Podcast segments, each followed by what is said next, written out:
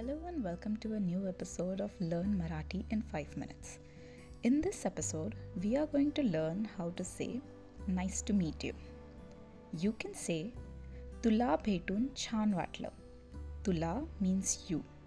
Bhetun means to meet.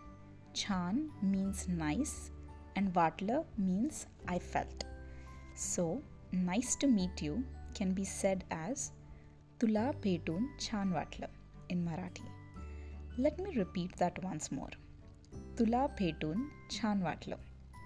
Now, if you are saying this to an elderly person or would like to say that respectfully, you can say Tumhala Bhetun Chan Vatla.